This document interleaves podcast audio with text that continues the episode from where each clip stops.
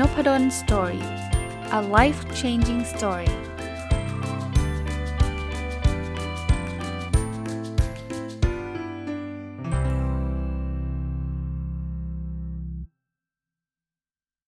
สวัสดีครับ ยินดีต้อนรับเข้าสู่นพดล Story Podcast นะครับ วันนี้เอาหนังสือเล่มหนึ่งที่อ่านจบมาสักระยะหนึ่งแล้วล่ะนะครับ เป็นหนังสือภาษาอังกฤษนะครับ ชื่อหนังสือชื่อว่า Help Your Child Manage Their Moods หรือถ้าผมแปลเป็นไทยนะก็คือการช่วยทำให้ลูกเราเนี่ยสามารถบริหารจัดการอารมณ์ตัวเองได้ดีนะครับคนเขียนคือคุณลุยส์แบตตี้นะครับน่าจะยังไม่มีแปลไทยผมซื้อมาจากเอเชียบุ๊กนะในหนังสือเนี่ยเขาเล่าเรื่องราวหรือวิธีการต่างๆ ที่เขาสอนน่าจะเป็นผู้ปกครองแหละนะครับเพราะว่าตามชื่อเนะก็บอกสอนให้ลูกเราเนี่ยบริหารจัดการอารมณ์ได้ ก็ผมคิดว่า หลายคนที่ฟังผมก็เป็นคุณพ่อหรือคุณแม่นะครับ หรืออาจจะไม่มีลูกอาจจะมีหลานมีอะไรอย่างเงี้ย ก็น่าจะเป็นประโยชน์นะครับ ก็จะทยอยเอามา ผมชอบอ่านหนังสือเลี้ยงลูกนะ อ่านหนังสือเกี่ยวข้องกับพวกนี้นะครับ ก็จะทยอยเอามาเล่าให้ฟังบ้างนะอะเริ่มต้นกันเลยนะครับ มันมีตั้ง 101 วิธีนะ ผมคงไม่ได้เอามาทั้งหมดหรอก ก็คัดๆมา อันที่ผมคิดว่าชอบแล้วก็น่าจะมีประโยชน์ จริงๆก็มีประโยชน์ทุกอันแหละ แต่ว่าบางอันก็ ก็ไม่สามารถมาพูดรวดเดียวได้ทั้งหมดนะครับ ลองไปหาหนังสืออ่านเองได้นะครับ อันแรกเขาบอกว่าให้เราหา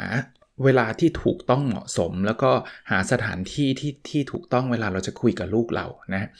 คือผมว่าเรื่องนี้เป็นเรื่องสำคัญเนาะคือบางอย่างเนี่ยพ่อแม่ก็ใจร้อนน่ะก็อยากจะสอนอยากจะพูดทันทีทันใดนะครับแต่บางทีเนี่ยมันจังหวะมันไม่ได้ต้องพูดแบบนี้นะครับ ยกตัวอย่างเช่น สมมุติว่าอืม เราอยากจะคุยกับลูกเรื่องการเรียน แต่ว่าตอนนั้นนะลูกแบบเพิ่งเรียนหนักๆมาเหนื่อยๆมาเลยอะทำแบบโอ้โหน่าเครียดมาจากจากจากโรงเรียนเลยแล้วกลับมาบ้านเนี่ยเขาอยากพักเขาอยากเขาอยากจะผ่อนคลายเนาะเราก็เอาเลยใส่เลย บอกลูกนะลูกต้องเรียนนู่นนี่นั่นอะไรเงี้ยมันทีมก็นำไปสู่หลายอย่างนะ เช่น การทะเลาะเบาแวงกันนะลูกก็บอกทำไม พ่อแม่ไม่เข้าใจเขาเลยหนักเข้าไปใหญ่ พ่อแม่บอกอะไรกันพูดแค่นี้เอง คือสำหรับเราเราบางทีเราก็รู้สึกว่านิดเดียวใช่ไหมแต่สำหรับเขานะเขาผ่านมาทั้งวันเนี่ยเขาก็อาจจะเหนื่อยอาจจะเครียดทะเลาะกับเพื่อนอาจจะโดนเพื่อนแกล้ง อาจจะอะไรเต็มไปหมดเลยเนี่ยเขาก็รู้สึกว่าเรื่องนี้มันเป็นตัวจุดระเบิดเขาได้เนาะ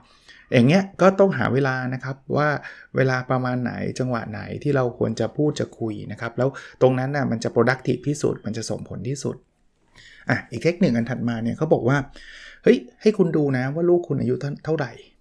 ผมว่าดูดูพูดแบบนี้ดูเหมือนกับไม่เห็นมีอะไรเลย เป็นคำแนะนำอะไรเนี่ย แต่แต่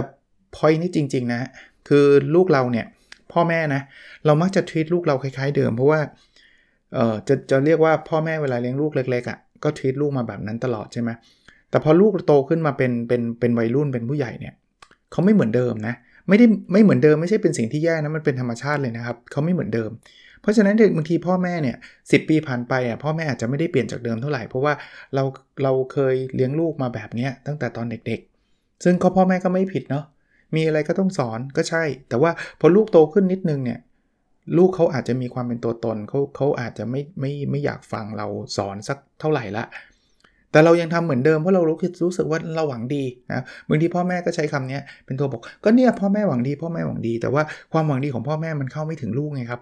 อันนี้ต้องต้องระวังนะครับเพราะคุณพ่อคุณแม่เนี่ยอายุสมมุติคุณพ่อแม่อายุ 40 กับอายุ 50เนี่ยเราไม่ค่อยเปลี่ยนเท่าไหร่หรอก แต่ลูกเราอายุห้าขวบกับอายุ 15เนี่ยเปลี่ยนเยอะนะเพราะฉะนั้นเราเราต้อง aware ด้วยนะครับ หรือว่าตระหนักรู้ด้วยนะครับว่าตอนนี้ลูกเราประมาณไหนวัยรุ่นไหมหรือว่ายังไงวิธีการเลี้ยงวิธีการพูดจะแตกต่างกันกับตอนเราเลี้ยงกับพูดตอนเด็กนะ ไม่ได้แปลว่าเขาแย่ลง เราแย่ลงแล้วไม่เกี่ยวกันเลยนะครับ มันเป็นธรรมชาติของการเปลี่ยนแปลง ผมถึงชอบอ่านหนังสือไง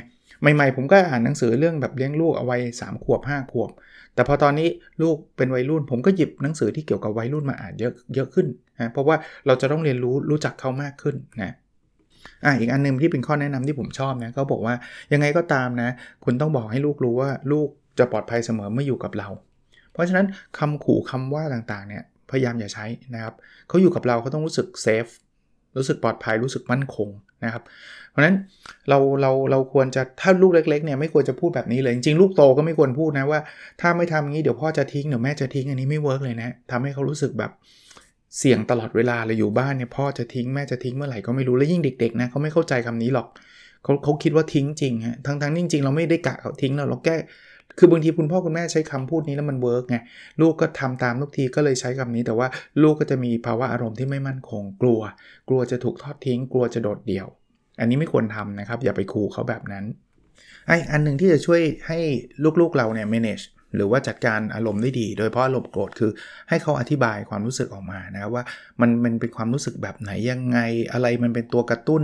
ที่ทำให้เขารู้สึกโกรธขึ้นมาคำพูดประเภทไหนยังไงนะครับเขาจะเข้าใจตัวเองดีขึ้นนะ เวลาคนรู้ตัวว่าตัวเองโกรธเนี่ยจะโกรธน้อยลงสังเกตไหมตัวเราก็ได้ ถ้าเราเราโกรธนะเราลองคิดในใจว่าเออฉันโกรธอยู่เราจะเราจะเริ่มรู้สึกไม่ได้โกรธไม่ได้หายไปหรอกแต่มันจะลดลงไอ้คนที่โกรธจัดๆนี่มันคือลืมตัว มันมันไม่รู้แล้วตอนนั้นจะลุยแหลกเลย เพราะฉะนั้นเนี่ยพยายามให้เขาเอาแวร์หรือว่าตระหนักรู้ว่าตอนนี้เขากำลังโกรธนะทำแบบนั้นน่ะจะช่วยเขา manage อารมณ์หรือจัดการอารมณ์ของเขาได้ดีนะครับ อีกอันหนึ่งนะครับ อันนี้ก็เป็นคำแนะนำที่น่าสนใจนะครับ คือเขาบอกว่าความคิดเนี่ยไม่ใช่ข้อเท็จจริงนะคือผมผมผมนึกนึกถึงตัวอย่างแบบนี้ได้นะว่าบางทีเนี่ยเด็กๆอาจจะเด็กเล็กหรือแม้กระทั่งเป็นวัยรุ่นเนี่ย เขาก็อาจจะมีความกังวล มีความกลัวมีอะไรแบบนี้นะครับ บอกให้เขารู้ว่าไอ้สิ่งที่เขากังวลก็เป็นเรื่องปกติที่เขากังวล แต่ว่ามันไม่ได้แปลว่าสิ่งที่กังวลมันจะเป็นจริงนะครับ ความคิดกับข้อเท็จจริงมันมันแตกต่างกันนะครับ หรือบางทีเขาคิดว่า โอ้เขาไม่มีเพื่อนเพื่อนรักเขาเลยนะไม่มีเพื่อนคนไหนสนใจเขาเลย ความคิดก็อย่างหนึ่งนะเขาก็คิดมีสิทธิ์คิดแบบนั้นได้ แต่ว่าข้อเท็จจริงอาจจะไม่ใช่ก็ได้นะ ความคิดไม่ใช่ข้อเท็จจริงนะครับเขาจะได้เรียนรู้เรื่องเรื่องอารมณ์ได้มากขึ้น เนี่ยระหว่างอัดพอดแคสต์ผมก็ได้คิดอันนึงเนาะว่าเฮ้ยจริง ๆ มันก็ไม่ใช่เฉพาะเด็กนะเนี่ยข้อข้อดีของการอ่านหนังสือ แล้วก็มาทำเป็นพอดแคสต์แล้วก็ขออนุญาตพูดกลางรายการเลยว่าผู้ใหญ่ก็เป็นนะไอความคิดข้อเท็จจริงหรือหรือทุกข้อเลยที่เราพูดกันบอกว่าเอาไว้สอนลูกเนี่ยจริงก็สอนตัวเองได้นะใครไม่มีลูกเนี่ยฟังตอนนี้ก็เอาไปใช้กับตัวเองได้นะมาดูอันถัดไปก็บอกว่าในโลกเรามีอยู่ 2 อย่างนะครับสิ่งที่เราสามารถที่จะควบคุมได้ กับสิ่งที่เราไม่สามารถที่จะควบคุมได้ ก็แปลความหมายง่ายๆคือ อะไรควบคุมไม่ได้ก็อย่าไปกังวลอย่าไปซีเรียสกับมัน เพราะว่าการไปกังวลไปเครียดกับมัน มันก็คุมไม่ได้อยู่ดีใช่ไหมมันก็จัดการอะไรไม่ได้อยู่ดี เพราะนั้นเนี่ยก็ต้องรู้จักปล่อยวางสำหรับสิ่งที่ควบควบคุมไม่ได้ สิ่งที่ควบคุมได้เราก็ทำอยู่แล้วเนาะทำให้มันดีที่สุด อีกเรื่องหนึ่งนะเป็นเรื่องของความวิตกกังวลหรือความซึมเศร้าในในเด็กๆนะอันนี้มันเป็นมันมี information ที่น่าสนใจ น่าจะเป็น information จาก จากต่างประเทศนะครับ ถ้าจำไม่ผิดน่าจะเป็นประเทศอังกฤษนะเขาบอกว่าเด็กถึง 10ออายุนะ อายุคำว่าเด็กก็คืออเขาบอก 5 to 19นั่นคือ 5 ขวบจนถึง 19 เนี่ยจะเรียกว่ามีความวิตกกังวล หรือมีอาการซึมเศร้าเนี่ยเขาเรียกว่า mental health disorder เนี่ยนะครับ อยู่ 1 ใน 8 เลยนะ เด็ก 8 คนจะมีคนหนึ่งเนี่ย ไม่น้อยเลยนะครับ ไม่น้อยเลยนะครับแล้วก็ ถ้าเจาะเฉพาะเรื่อง anxiety disorder ก็คือเรื่องของความวิตกกังวลโดยเฉพาะเนี่ย 7.2%ของเด็กนะครับ ก็ point point ตรงนี้มีนิดเดียวครับที่พูดขึ้นมาคือว่าบางทีเด็กอะ่ะเขาไม่รู้ตัวด้วยนะว่าเขาเป็นนะครับ เขาไม่ได้มีโอกาสมาฟังพอดแคสต์หรืออ่านหนังสือ เขาก็แค่รู้สึกแย่รู้สึกเศร้ารู้สึกอะไร เขาก็ไม่รู้ด้วยซ้ำว่ามันเป็นโรคเนาะผู้ใหญ่อะ่ะ คุณพ่อคุณแม่หรือคนที่เป็นผู้ปกครองเนี่ยสังเกตนิดนึงนะครับว่าลูกเราเป็นยังไงมีอาการแบบไหนนะครับ เพราะว่า 1 ใน 8 นี่ไม่น้อยอย่างที่ผมบอกนะครับ แต่ว่าบางทีไม่รู้ตัวกันเองอะอีกคำแนะนำหนึ่งนะเขาบอกว่าถ้าเป็นไปได้เนี่ยให้ลองเขียนไดอารี่เนาะนะครับคือเขาเขาเขาใช้คำว่า mood journal นะครับคล้ายๆไดอารี่ที่เขียนความรู้สึก เขียนนี่ไม่ใช่เด็กเขียนนะเพราะเด็กเขาไม่อยากเขียนอยู่แล้ว เขียนนี่คือผู้ใหญ่เขียนนะครับ พ่อแม่เขียนนะครับ วันนี้ลูกเราอารมณ์ดี วันนี้ลูกเราดูจะโกรธวันนี้ลูกเราเป็นยังไง เพราะเขาบอกว่าเราจะได้เห็น pattern pattern ก็คือเราจะได้สังเกตเห็นว่าอ๋อลูกเราจะเป็นแบบนี้เมื่อเปิดเทอมอ่าไปโรงเรียนต้องมีความเครียด หรือว่าหลังจากเรียนเหนื่อยกลับมา หรืออะไรอย่างเงี้ยนะครับคราวนี้ถ้าเกิดเขาโตพอสมควรถ้าอันนี้ถ้าเด็กเล็กๆเขาคงไม่เขียนแต่ว่าถ้าเป็นวัยรุ่นวัยรุ่นเนี่ยก็ลองกระตุ้นให้เขาเขียนเขียนไดอารี่ ของเขาเองนะ แล้วเขาจะจะ track อารมณ์ของเขาได้ว่าอารมณ์เขาจะโกรธจะไม่โกรธตอนไหนยังไง ถ้าเขายินดีร่วมมือนะครับเรื่องความโกรธจริงๆมันจะสลับไปสลับมานะความโกรธความเศร้าความอะไรมันเป็นอารมณ์เหมือนกันในความโกรธเขาบอกบางทีถามเด็กได้นะว่า0ูนย์ถึงสิเนี่ยอารมณ์โกรธเขาประมาณไหน 9 10 10 นี่คือโกรธสุดๆ 3 คือหงุดหงิดเล็กน้อยอะไรเงี้ยถามให้เขารู้ตัวนะว่าตอนนี้อารมณ์ความโกรธเขาอยู่ประมาณไหน คราวนี้พูดถึงโกรธแล้ว ต่อเนื่องเลยครับเขาก็บอกว่ามันมีวิธีที่แนะนำแล้วก็ไม่แนะนำนะครับเวลาเวลาเด็กโกรธนะครับเวลาลูกๆเนี่ยโกรธนะครับแนะนำเนี่ยเขาบอกว่าให้เรารู้สึกว่านี่คือเป็นสิ่งที่เป็นความรู้สึกของลูกเรา เป็นสิ่งความรู้สึกของเด็กนะครับ อย่าอย่าไปรู้สึกแย่นะคือมันมันมันไม่ได้เกี่ยวข้องกับเรานี่คือเขาคือเขาคือเด็กบางทีเด็กโกรธก็พูดไปพูดจาแบบ ไม่ดีหรืออะไรอย่างเงี้ยนะครับ เราก็เราเข้าใจเขานะคือคือเขาเป็นอารมณ์โกรธของเขานะครับ อันที่ 2 ก็คือเขาโกรธอย่างนี้ก็ตามต้องต้อง make sure ว่าเขา safe นะคือเวลาโกรธเนี่ยเขาก็อาจจะทำอะไรที่มันไม่มันเป็นเสี่ยงมันอะไรอย่างเงี้ยเพราะฉะนั้นเนี่ยก็ต้องพยายามให้เขาแบบอยู่อยู่ในที่ที่มันปลอดภัยนะครับเซฟนะครับอันที่3เนี่ยถ้าเเราอยู่ในที่สาธารณะ ก็ อย่าไปสนใจสายตาของคนอื่น บางคนเนี่ยพอลูกโกรธเสียงดังก็อายแล้วก็โหแบบรู้สึกแย่แล้วก็ใส่ลูกเต็มที่เขาบอกว่าลูกเราสำคัญกว่าคนอื่นนะครับ อย่าไปสนใจสายตาของคนอื่นนะครับ อันที่ 4 ที่เราควรจะทำนะครับก็คือ ให้ให้เราดูบอกให้เขาทราบผลของพฤติกรรมของเขานะครับ เช่นถ้าเขาโยนของของมันก็จะแตกนะครับ แต่ว่าไม่ไม่ใช่ความรู้สึกของเขาเขาบอกว่าความโกรธเนี่ย เป็นเรื่องธรรมชาตินะครับ มันมันโกรธกันได้ทุกคนนะครับ แล้วเดี๋ยวเราจะมาหาทางออกร่วมกันนะครับจะเราจะสอนเขาวิธีการจัดการความโกรธทำยังไงให้มันไม่ได้เกิดความเสียหายนะครับ อันนี้คือสิ่งที่เราควรทำสิ่งที่เราไม่ควรทำก็คือออึ้งเลยแบบตกใจมากหรือว่าจะเรียกว่าแพนิคอะไรเงี้ยก็ไม่ต้องเกิดถึงขนาดนั้นให้เราให้เราสงบนะครับ อีกอันที่ไม่ควรทำก็คือโกรธเขาโกรธมาเราโกรธกลับ เราก็ใช้เสียงข่มเขานะครับ อันนี้อันนี้ไม่ไม่ควรทำนะครับ อีกอันหนึ่งก็คือโกรธแล้วก็พยายามจะเอาชนะด้วยด้วยด้วยการให้เหตุผลนู่นนี่นั่น จังหวะนั้นเขาไม่อยากฟังอยู่แล้วนะครับ หรืออพยายามถามว่าทำไมถึงโกรธล่ะทำไมถึงโกรธล่ะนะครับ มันยิ่งโกรธเข้าไปใหญ่นะก็คนมันโกรธนะครับอย่าเพิ่งไปไปหาเหตุผลอะไรตอนนั้นนะครับ อีกอันนึงที่อันนี้ไม่ไม่ควรทำอยู่แล้วนะครับ คือไปใช้วิธีแบบตีเขาหรือแบบฟิสิกอลอะคือคือใช้ทางกายภาพอะนะครับชุดกระชากลากถูอะไรเงี้ยอย่าอย่าไปทำนะก็อันนี้ก็เป็นเป็นข้อแนะนำนะเรื่องคำพูดอีกอะไหนๆพูดถึงเรื่องนี้ละขอให้ต่อต่อเนื่องไปเลยนะเรื่องคำพูดว่าเราควรพูดยังไง สมมุติว่าลูกโกรธเสียงดังนะครับเขาก็บอกว่า คือเราเข้าใจเขาก่อนนะว่าเขาเขาแบบรับไม่ไหวละนะครับ เราต้องต้องนิ่งต้องสงบนะครับ แล้วเราค่อยๆ พูดด้วยน้ำเสียงแบบแบบดีๆเลยนะครับ พูดดีๆเลยนะ เช่นเราอาจจะพูดว่าเออเรารู้นะว่าตอนนี้เขากำลังโกรธแล้วก็โอเคแหละมันมันมันเป็นสิ่งที่โอเคที่เขาจะโกรธนะครับเออแล้วเออบอกเขาว่าอะไรที่มันควรที่เรารับได้หรือรับไม่ได้นะครับ เช่น เรารับได้แหละที่โกรธแต่ว่าถ้าเกิดเขามาถึงกับทำร้ายร่างกาย อันนี้ไม่ใช่สิ่งที่ที่ที่เรารับได้นะครับ ก็อันนี้ก็จะจะทำให้เขาเข้าใจนะครับ อีกอันนึงคือบอกเขาว่ายังไงเราก็อยู่ข้างเขา ไม่ว่าเขาจะโกรธยังไงก็ตามนะครับ บอกเราอยู่ที่นี่แล้วเราก็รักเขานะครับ ก็จะช่วยเขาได้นะหรืออบอกเขาว่าเรากำลังจะทำอะไร เช่น เราบอกอาจจะบอกว่าเดี๋ยวเราจะรอจนกว่าเขาอาจจะหยุดโกรธ หรือว่าหยุดหยุดโกรธมันจะหยุดไม่ได้แต่หยุดหยุดตะโกนนะครับ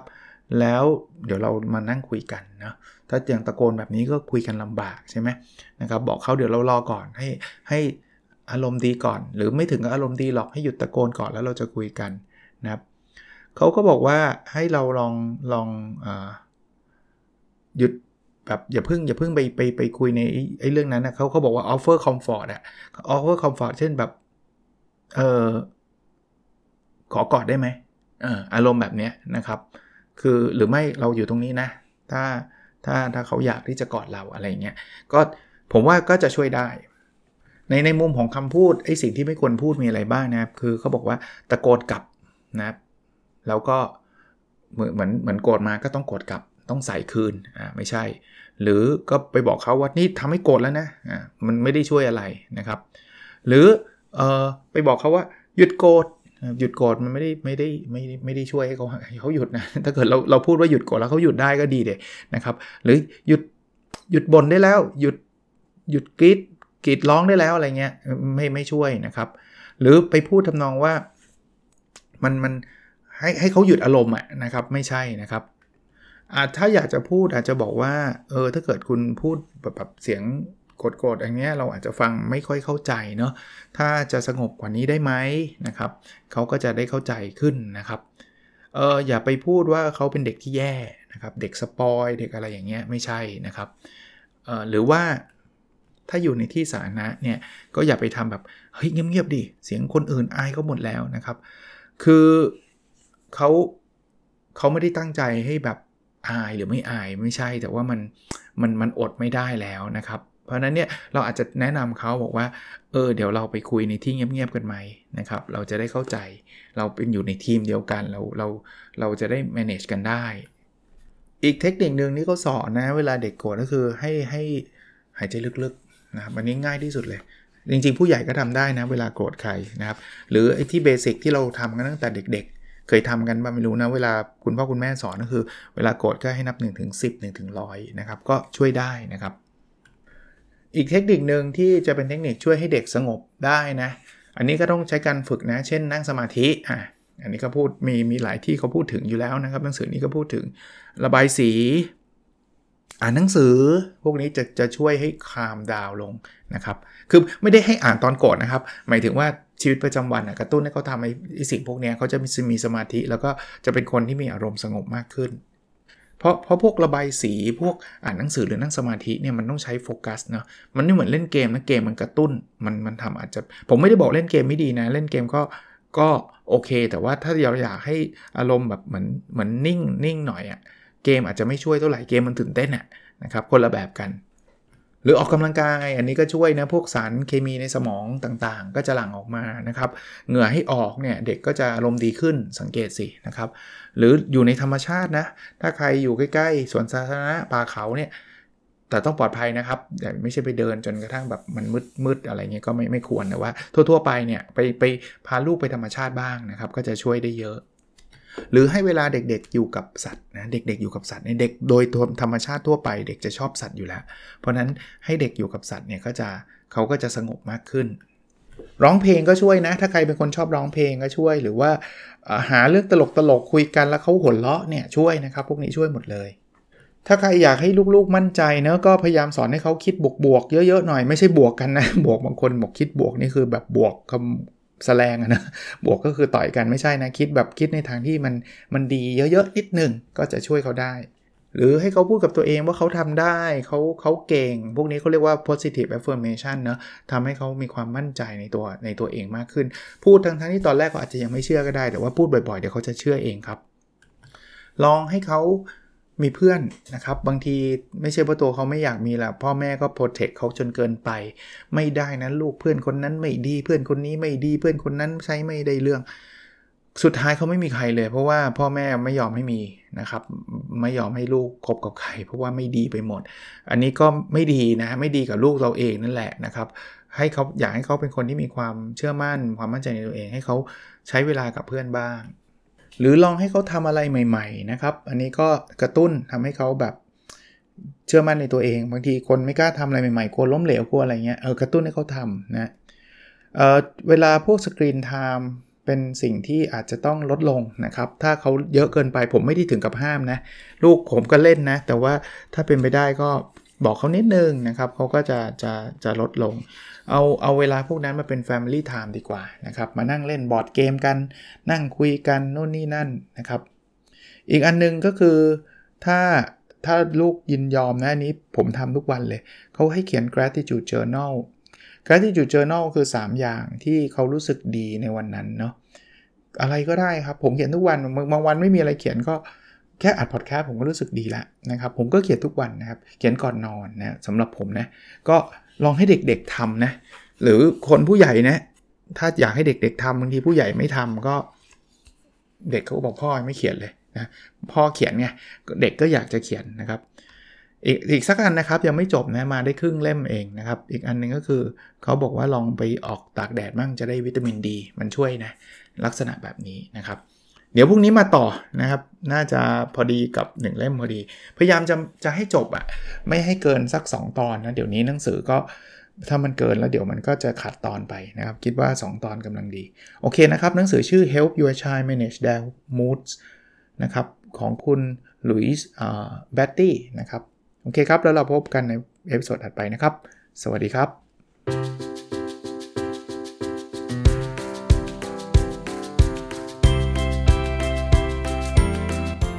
n o p a d o n Story a life changing story